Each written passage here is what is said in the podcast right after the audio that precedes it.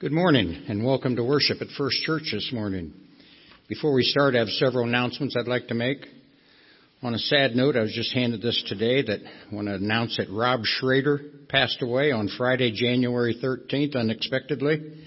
He was the son of Charles and the late Janice Eversman Schrader. Visitation will be Tuesday from 4 to 6 p.m. with the funeral to follow at the Old Stone Presbyterian Church in Delaware, Ohio. Please keep the Schrader family in your prayers.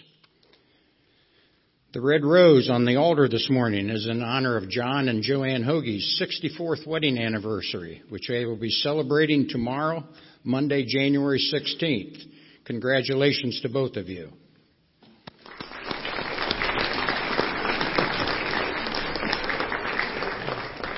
Next Sunday, January 22nd, following our morning worship service, we'll be having our annual congregational meeting. There will be children's Sunday school will go on as scheduled that day, but the adult Sunday school classes will be canceled. The annual book, which provides uh, different reports from the pastor, senior pastor, the financial report for 2016, and so forth, is available for you to pick up this morning, where you can take them home and look them over before next week's meeting. They are located in the front pew right in front of me. There's a limited supply, so we'd ask that you just take one per family. The Otis Spunkmeyer cookie dough sale is now on, going on. To place an order, you can see any of our junior or senior high students or place an order at the church office. The last announcement I have is an important one. Let me rephrase that. It's very important. First Church in New Knoxville will be hosting a 24 hour day of prayer, which will start next Saturday morning at 8 a.m. on July 21st and will conclude on 8 a.m. on Sunday morning, July 22nd. It gives all of us an opportunity as a body of believers to come forward with prayers for the guidance and wisdom of our new president who will take office next week, and also a chance to give prayers for our church, our, con- our, con- our, our church, our community, and last but not least, prayers for our nation so we can heal. So like I say, it's a very important day. There are sign up posters at the various entrances. I'd like to see if we can fill up those 24 hours with prayer. There are numerous other announcements in your bulletin. Please take the time to look them over. And now would you please stand as we start our service this morning? And join me in our call to worship, which is from Psalm 8. Lord, our Lord, how majestic is your name in all the earth. And you have set your glory in the heavens. Through the praise of children and infants, you have established a stronghold against your enemies to silence the foe and the avenger. When I consider your heavens, the works of your fingers, the moon and the stars which you have set in place, what is mankind that you are mindful of them? Human beings that you care for them. You have made them a little lower than the angels and crowned them with glory and honor. You made them rulers over the works of their hands. You put everything under their feet. All flocks and herds, and the animals of the wild, the birds in the sky, and the fish in the sea, all that swim the paths of the seas. Lord, our Lord, how majestic is your name in all the earth. Our opening song this morning is a beautiful song of praise. How deep the Father's love for us.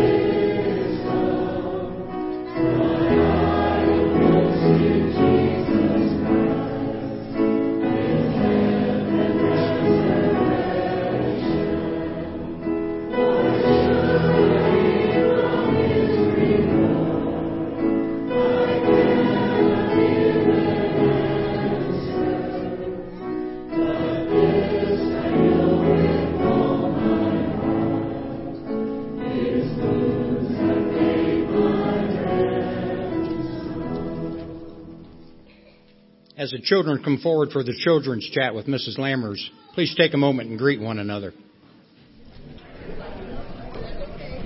Good morning. Are you awake this morning? No, you're not. of course the Opperman girls are awake. How are you guys this morning? Good. All right. Well, how do we know what's going on in the world? How do we keep up with what's going on in the world? What do we do? Time. Time? Do we watch TV? No. no. Well, you know, my generation, we still watch TV. We don't just get on the internet and find out what's going on. We watch TV. You tune in. There are people called reporters. What does a reporter do? What does a reporter do? Lena?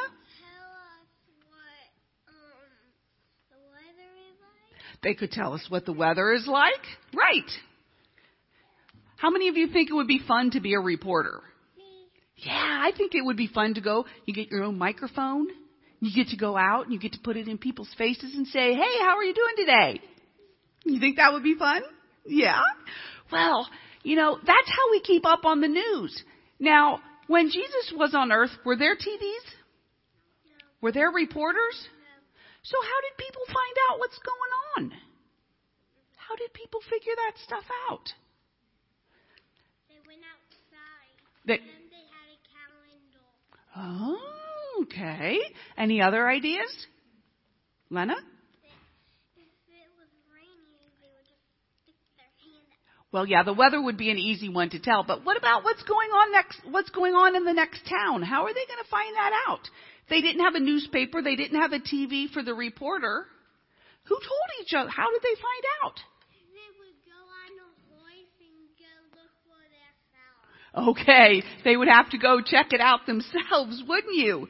Okay, well, you know, even though there was no TV during the time of Jesus, eyewitness reporters were still very important. Okay? One day, John the Baptist saw Jesus coming toward him and he said to the people that were with him, look, there is the Lamb of God who took away the sins of the world. He is the one I've been telling you about.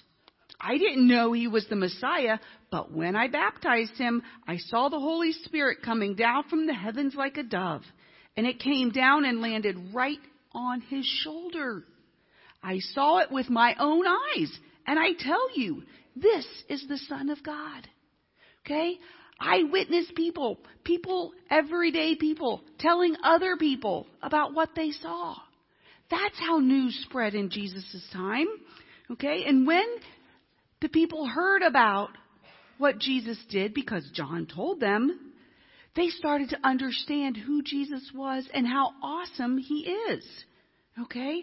So, how can we be an eyewitness person? We can go out and tell other people about Jesus. Okay? Because how did you learn about Jesus? Who told you about Jesus? Who told you about Jesus? God.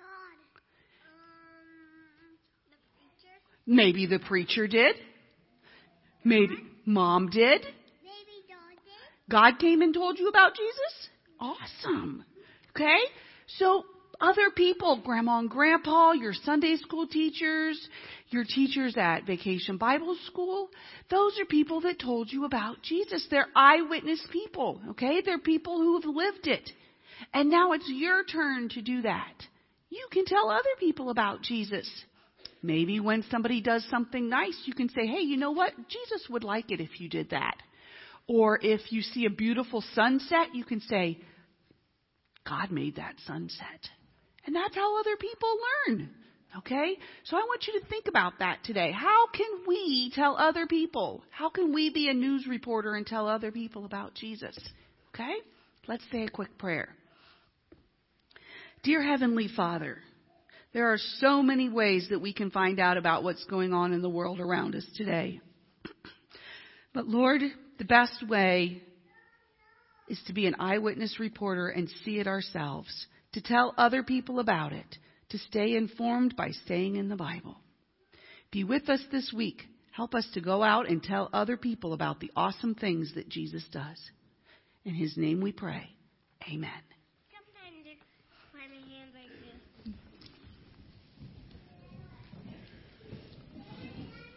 As a part of Operation Inherent Resolve, which is our continued coalition efforts against ISIS and ISIL in Iraq, Syria, and the East. We lost by accident Specialist Isaiah L. Booker, 23, in Jordan. He hails from Cibolo, Texas. Good morning. Let's go to the Lord in prayer together. Father, we are grateful that this is a day that you have made, and so we are here to rejoice and be glad in it.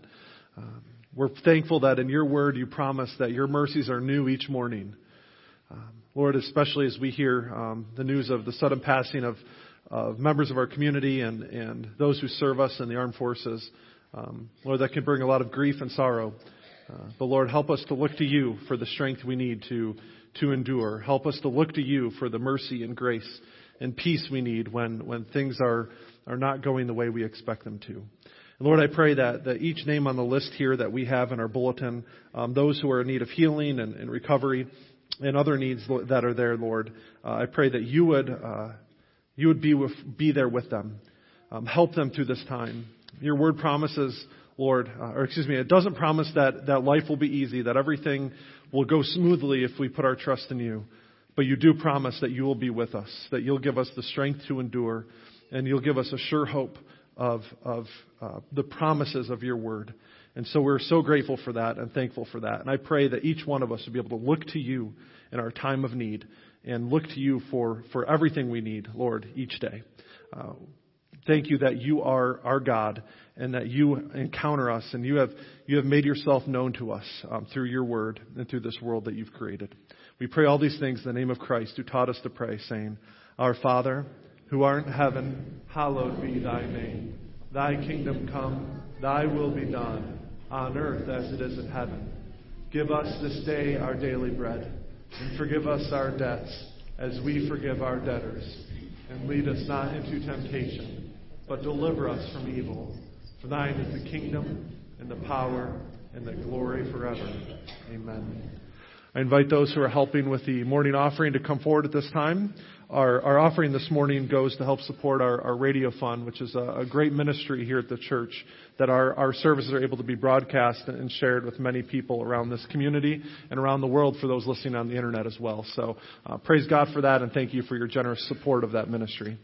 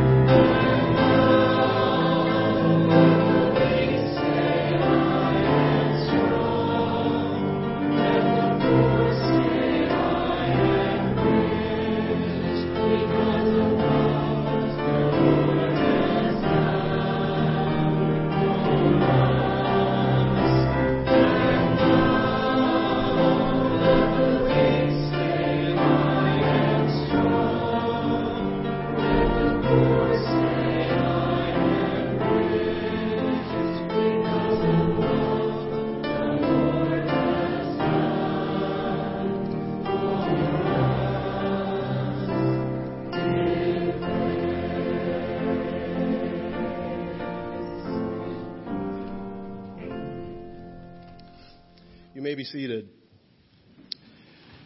If you have your Bibles with you this morning, I encourage you to open them up to uh, the book of Psalm, uh, chapter 19, verses 1 through 6 for our scripture reading.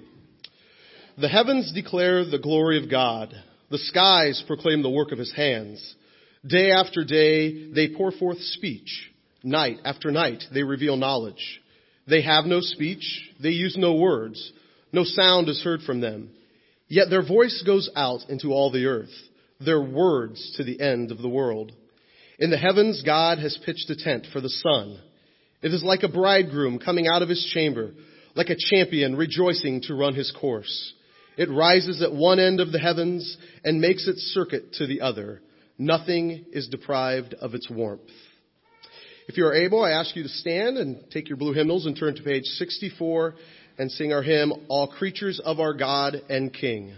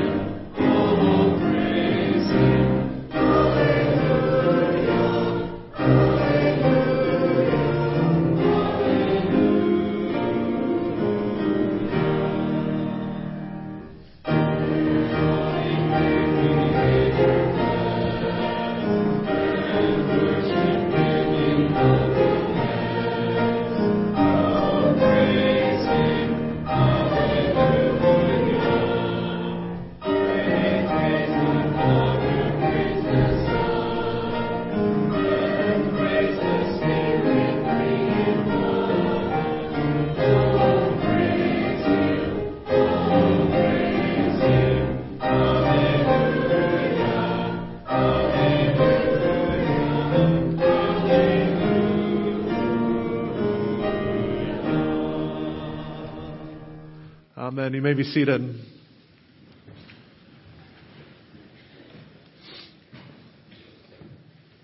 Let's pray together. Father, we are again grateful to be here and to worship you this morning. Thank you for the opportunity to come and, and lift up our voices together in praise and prayer, and now for the opportunity to hear, you know, your your word read and, and it preached. I pray you give me words to speak and open up all of our hearts and minds to what you have to say to us today. In Christ we pray. Amen. Today we're continuing our series uh, that we're we're taking a look at our mission statement, uh, which if you're not familiar with it is printed every week in the front of your bulletin. Um, I encourage you to, to take a look at that. You know, be be reading that as we continue to preach throughout this this series, and just be aware of the direction that we're going. Um, I think this is uh, such an important thing for for us as we strive to, to learn to what it means to be the church, what it means to, to live out our faith in this community as the body of believers. Um, this is going to be our, our guide going for, forward uh, and, and, how we can live that out as a group.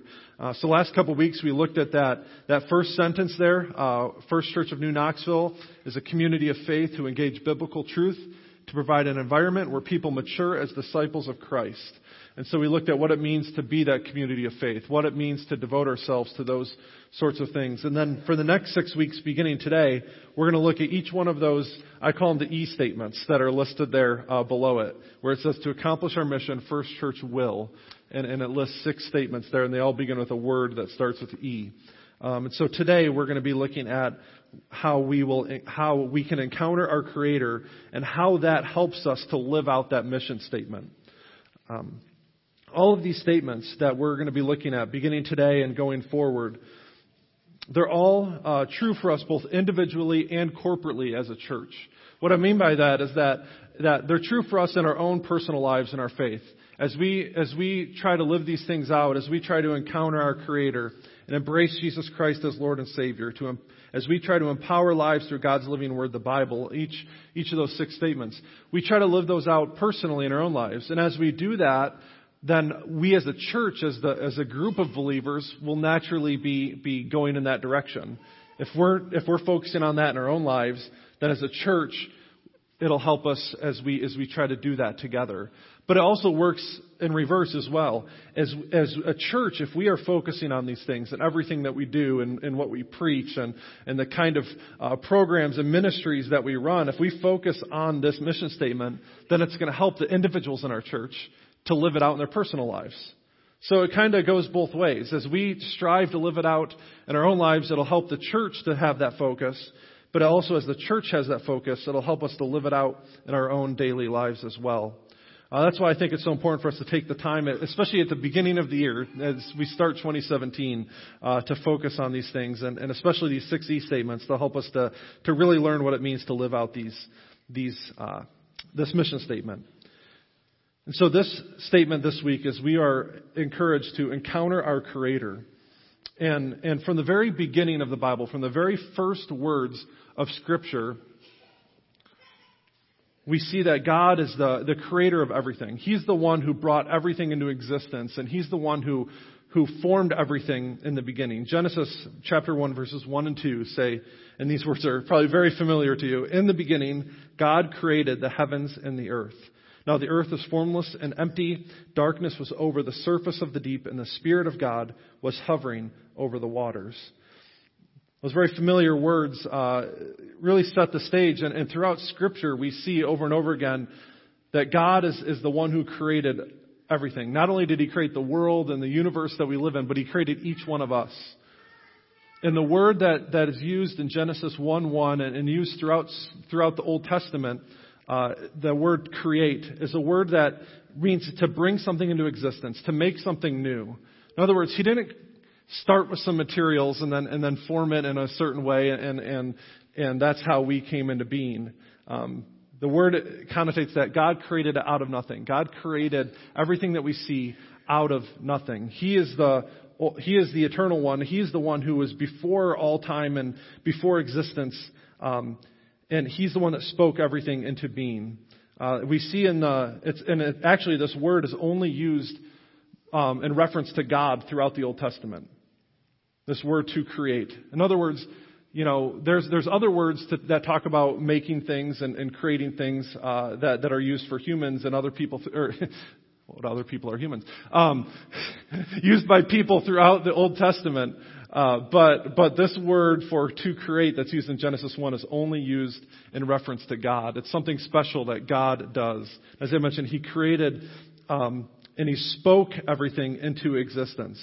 I think that's just such an amazing thing. You look at Genesis one, and, and God said, "Let there be light," and there was light. You know, God could have used any sort of means for creation, right? He could have he could have done anything he wanted, but he chose to speak. He chose to use his words to bring things into existence. And that's the picture we get in Genesis 1. And like I said, it's, it's this idea of creation out of nothing. It's not that, you know, there was, there were these things before God and then God came around and, and, and did something with it. It said it's God is eternal. He's the, He is the one who, who existed before all time began, who existed before this world and this universe. And it's from Him and out of Him that we all find our being and have life. Uh, there's a story I've, I heard once about a, a scientist who wanted to, to challenge the idea of God. Basically, you know, he, he, he, you know, confronted God one day and, and said, look, look, we don't really need you anymore. Right? With all of our advances in modern science and technology, we really have constructed a way to, to really just kind of push you out of the picture right? In, in years past, be, before the advent of modern technology and science and medicine and all things, people had to rely on you, had to rely on God for all of those things. But now we've we've figured out a way to live without you. We've figured out a way to to sustain ourselves um, without the need for God. In fact, we've even come so close that we can we can practically replicate replicate life, then the beginning of life. Uh, and so and so God says, "Oh, has that how's that going for you? How, how is that, how does that work? And so the scientist says, well, why don't we, why don't I challenge you? Let me, let me show you how I create life. Let me show you the, this process that we've come up with. And God says, all right, let's see how it goes. And so this, the scientist, you know, kneels down. and He starts to collect some, some earth, right? Some soil, just like God did in the beginning with Adam. And as he's beginning to collect it in front of him, make this little pile, God says, hold up, wait a second. Get your own dirt. Right? We can, we can do what we can. And modern science and, and, and technology is amazing and, and it's a blessing from God in so many ways. But, but in the beginning, when God created, it was something that was unique. And it's something that we cannot replicate. We cannot be God and, and bring things into existence in the way that He did. Now, we, we because of our, our technology and because of our uh, modern science, you know, we, we have been blessed in so many ways. But, but there's something unique about God and the unique about His creation that, that is still beyond us. And so, so we see from the very beginning that God created everything. And we also see throughout Scripture that creation reveals the aspects of, reveals aspects of God's character. That's where this, uh, these verses from Psalm 19 come into play. There's such a, I think, a very beautiful description of, of how creation declares the glory of God, how it reveals the very nature of God to us. Uh, I can remember when I was in uh, high school, I was in Boy Scouts, and we got a chance to go out to um, New Mexico to Philmont Scout, Philmont Scout Ranch and go backpacking for 10 days. Um, really great experience. I really enjoyed it.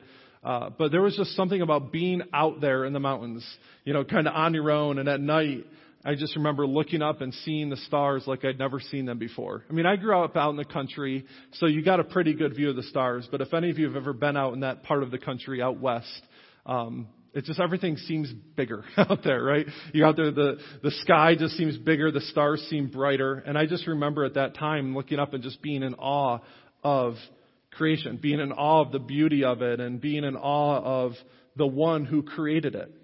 You see, I, I couldn't help but look and notice and think, this can't be here by accident, right? The design, the beauty of it, it just seems to have pointed to something greater than itself. I think of, uh, you know, some of you may be into um, art and, and have gone to museums at different times. Not exactly my thing, but I've been to a few museums and, and I can appreciate that. Uh, but as you look at a painting, you can see, you can learn a little bit of something about the artist by studying and examining the painting. You know, there's certain characteristics that show up in all of Michelangelo's art. and all of Van Gogh's paintings. Right? There's certain characteristics and certain things that, that develop and you can see and, and you can look at something and if you know enough about art, you can look at a painting and say, oh, that must be a Van Gogh or that must be one of Michelangelo's works. And so in the same way as we look at creation, it, it points us to something beyond ourselves, something greater than nature itself. And I believe it points us to God. It points us to the one who created it. Romans 1, 18 through 23. And I believe that passage is also printed in your uh, little sermon uh, book there. But it talks about uh, the importance of, of recognizing God and, and recognizing Him in creation.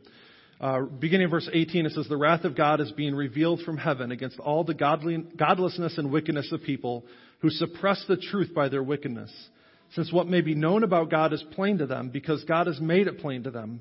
For since the creation of the world, God, God's invisible qualities, his eternal power and divine nature have been clearly seen, being understood from what has been made, so that people are without excuse. For although they knew God, they neither glorified him as God nor gave thanks to him, but their thinking became futile, and their foolish hearts were darkened.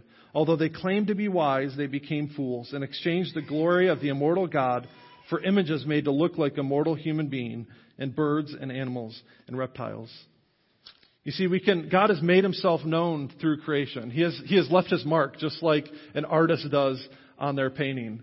And so, as we look at creation, as we view the world that we live in, we can't help but notice God at work. And so, in a way that we are, we are without excuse because God has revealed himself in that way. It says here the mistake that we often make is we don't glorify God or thank Him for the way that He has provided for us through creation.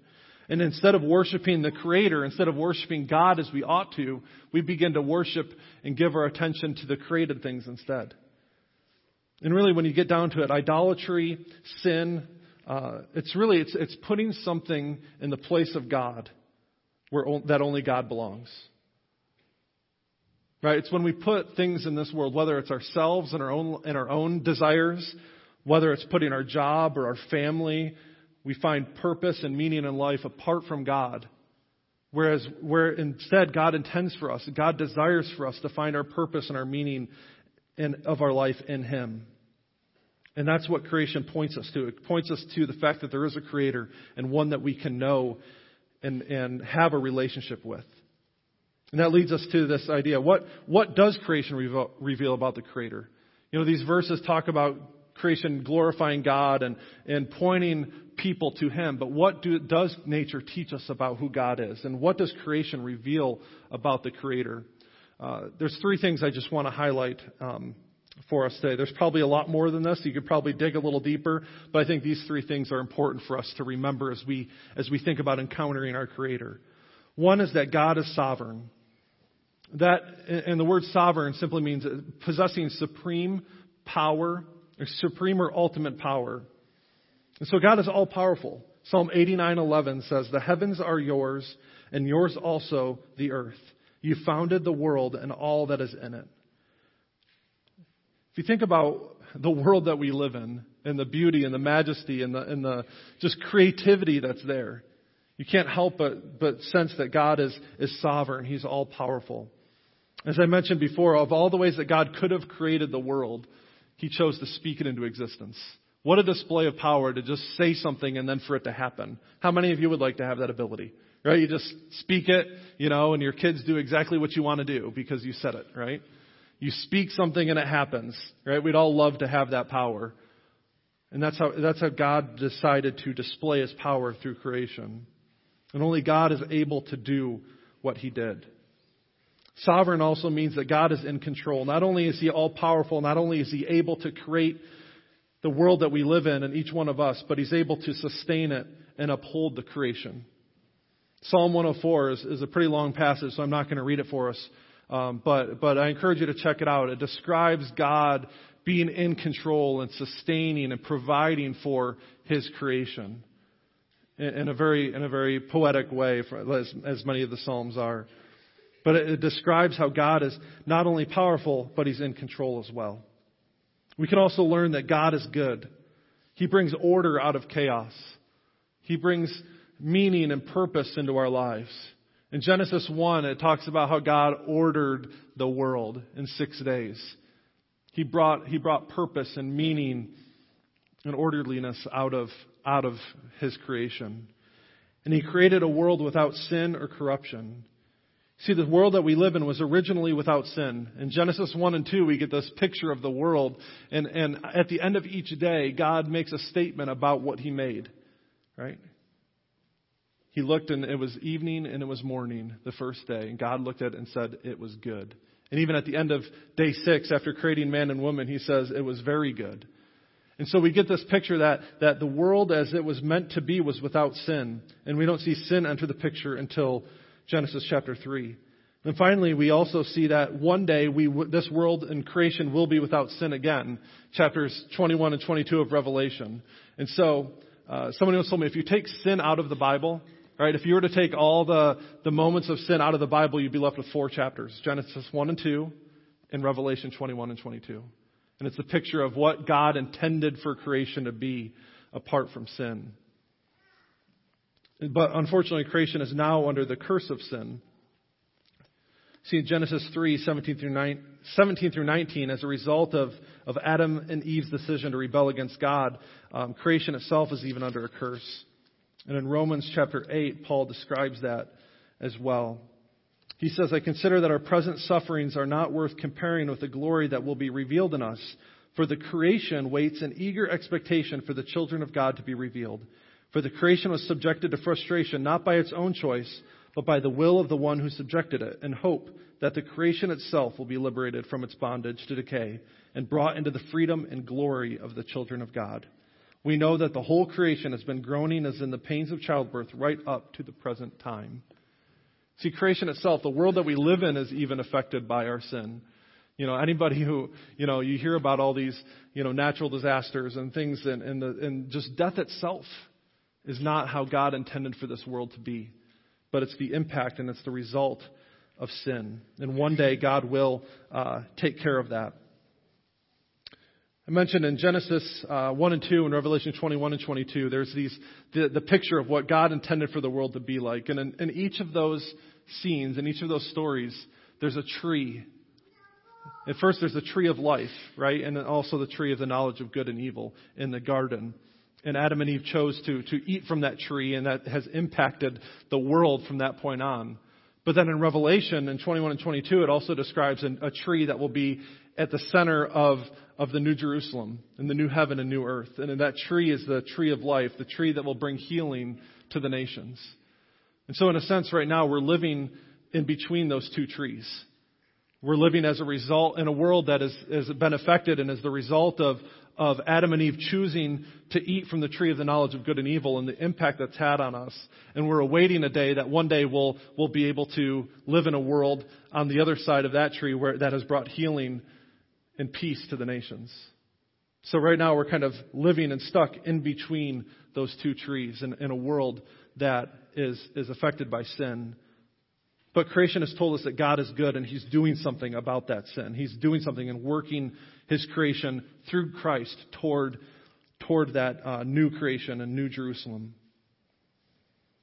So we learn that God is sovereign, God is good, but we also learn that God is loving. He created us to be in a relationship with Him. So Genesis 1 describes creation as God speaking things into existence. Genesis 2 gives a more intimate picture of God forming Adam out of the, the dust of the earth with his own hands, right? And, and then breathing life into his nostrils. It's a very intimate picture of God creating the first man. And so, and so that's the kind of relationship we were intended to be with. God, God loves us and cares for us, and, and He wants to have that relationship with us. And, and sin is what has impacted and, and created a barrier between, between us and God. Genesis, the, those first chapters of Genesis describe God as walking through the garden in the cool of the day. This idea of that was something that he would normally do, that, that he would spend time with his creation in a very intimate way. But obviously, that's been impacted and affected by our sin. God is loving in that He also provides for our physical and spiritual needs. Even though we sin, God still provides a way to restore that relationship through Jesus Christ. And he provides for us in, in, in other ways as well. Psalm 55:22 says, "Cast your cares on the Lord, and he will sustain you. He will never let the righteous be shaken." I was also um, have been working through the Heidelberg Catechism with our confirmation class, and each week, you know, we have different questions we're supposed to be, you know, reading over and talking about. And and I was reminded as I was preparing for this message about uh, the question and answer 26. Um, speaking about creation and God's provision for us. It says, What do you believe when you say, I believe in God the Father Almighty, creator of heaven and earth?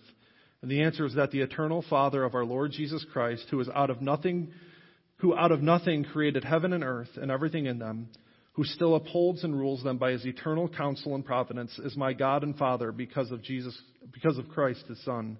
I trust him so much that I do not doubt he will provide whatever I need for body and soul and he will turn into turn in my good whatever adversity he sends me in this sad world. He is able to do this because he is Almighty God, and he desires to do this because he is a faithful Father. What a, what a profound truth that we're reminded of in that passage. That, that God provides for us, He cares for us, and He loves us by, by um, just as a faithful Father would. And he makes himself known to us. Through creation, and especially through his word, he has chosen to reveal himself to us. And the, face, the fact that we can know him and that he has reached out to us demonstrates the love that God has for his creation. Right? After sin entered the world, after Adam and Eve rebelled against God, he could have just wiped his hands and said, I'm done with this, right? Right? You rebelled against me. I'm done with you. I'm just going to leave you up to your own devices. But God chose to make himself known to us. He's reached out to us and that demonstrates his love. And so what does this mean for us? We can, we can learn about God through creation. We can learn about what he's like and, and his characteristics by looking at his word and at his, at his creation. But what does that mean for us? Well, we can learn that we have purpose and that there is meaning to this life. If God created each one of us, if he, if he chose to bring this world into existence, if He chose to create each one of us, that means that we have meaning and purpose. We're not here by accident. Right? We're, we're not just some cosmic mistake floating around in space. Instead, we have meaning, we have purpose. And what is our purpose? I think that's a good question, right? We often ask ourselves, what is, what is purpose? What is my meaning here in life? What does God desire for me to do? And His Word makes that pretty clear. There's three things that we're all called to do, no matter who we are, where we're born, what kind of life we live. We're called to love God, love others, and make disciples. The Great Commandment and the Great Commission. That's how Jesus summed up the law and the prophets. And our job is to do these things in everything we do. And we're called to apply it to our specific context in life. In other words, no matter what your job is, no matter where you live, no matter uh, what context you find yourself in, those three things should be the driving force of everything we do. Love God, love others, and make disciples. Whether you're a stay at home mom, whether you're a recent retiree, or you're a missionary in Africa, those things apply to each one of us. And it's a matter of figuring out how to love God, how to love others, and how to make disciples where God has placed us. And so as a church, you know, what does it look like for us to do those things in New Knoxville? What does it look like for us to do those things in the place that God has put us? And so encountering, encountering our Creator involves discovering our purpose and living it out. The second thing we, that, that um, the application of this is that God will provide. As we seek Him out and as we, as we fulfill our purpose in life, God will sustain us.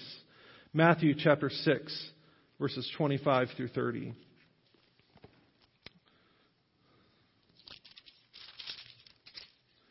Says, Therefore I tell you, do not worry about your life, what you will eat or drink, or about your body, what you will wear. Is not life more than food, and the body more than clothes?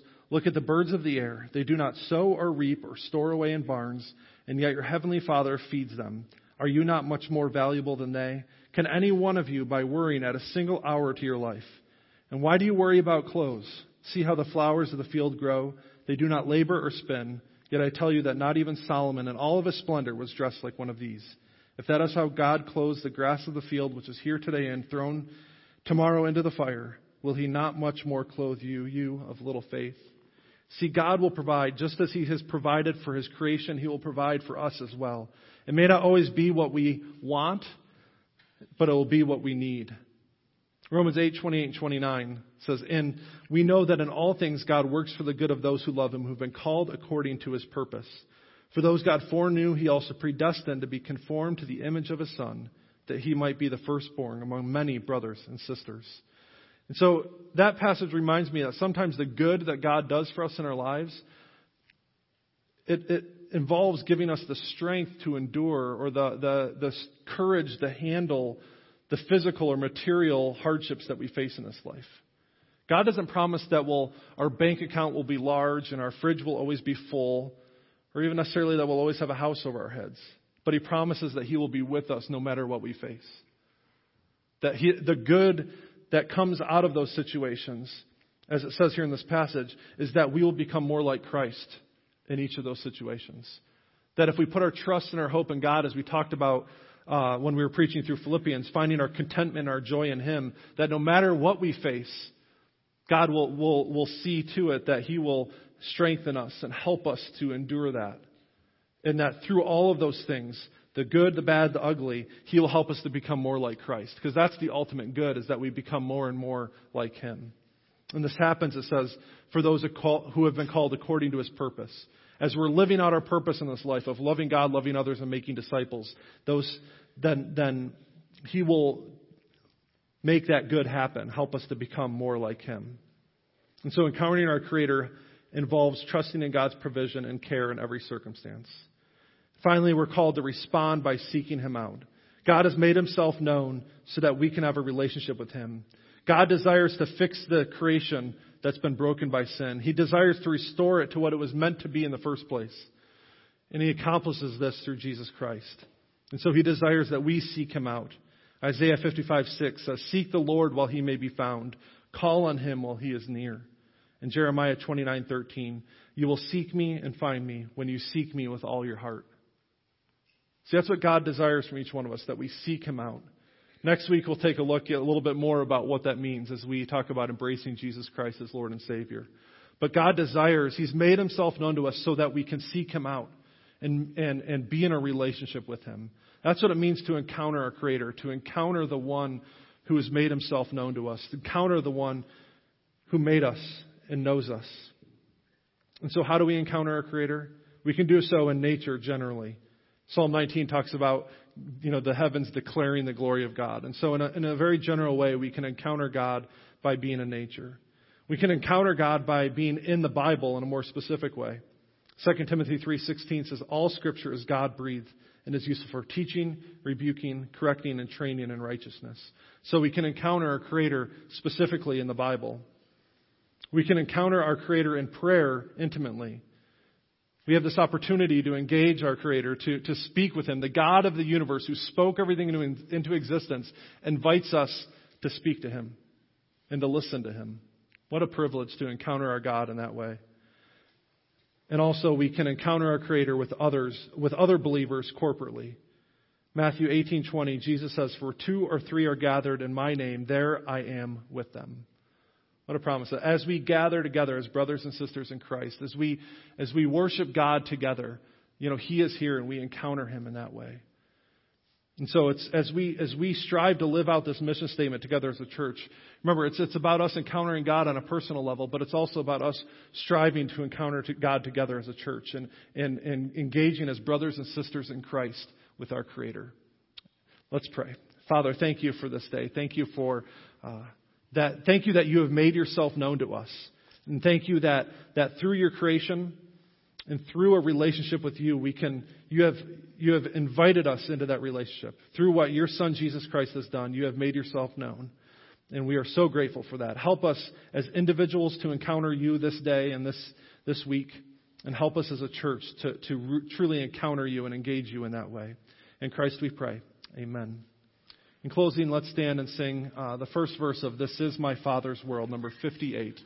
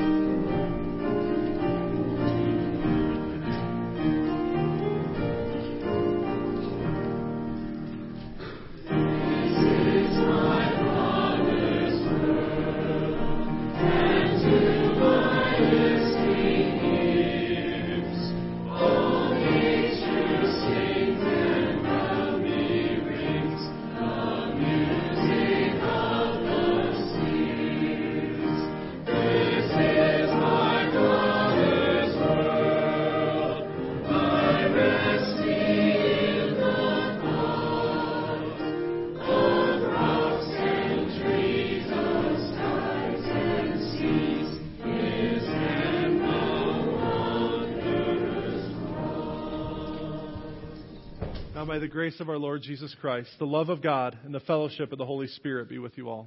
Amen.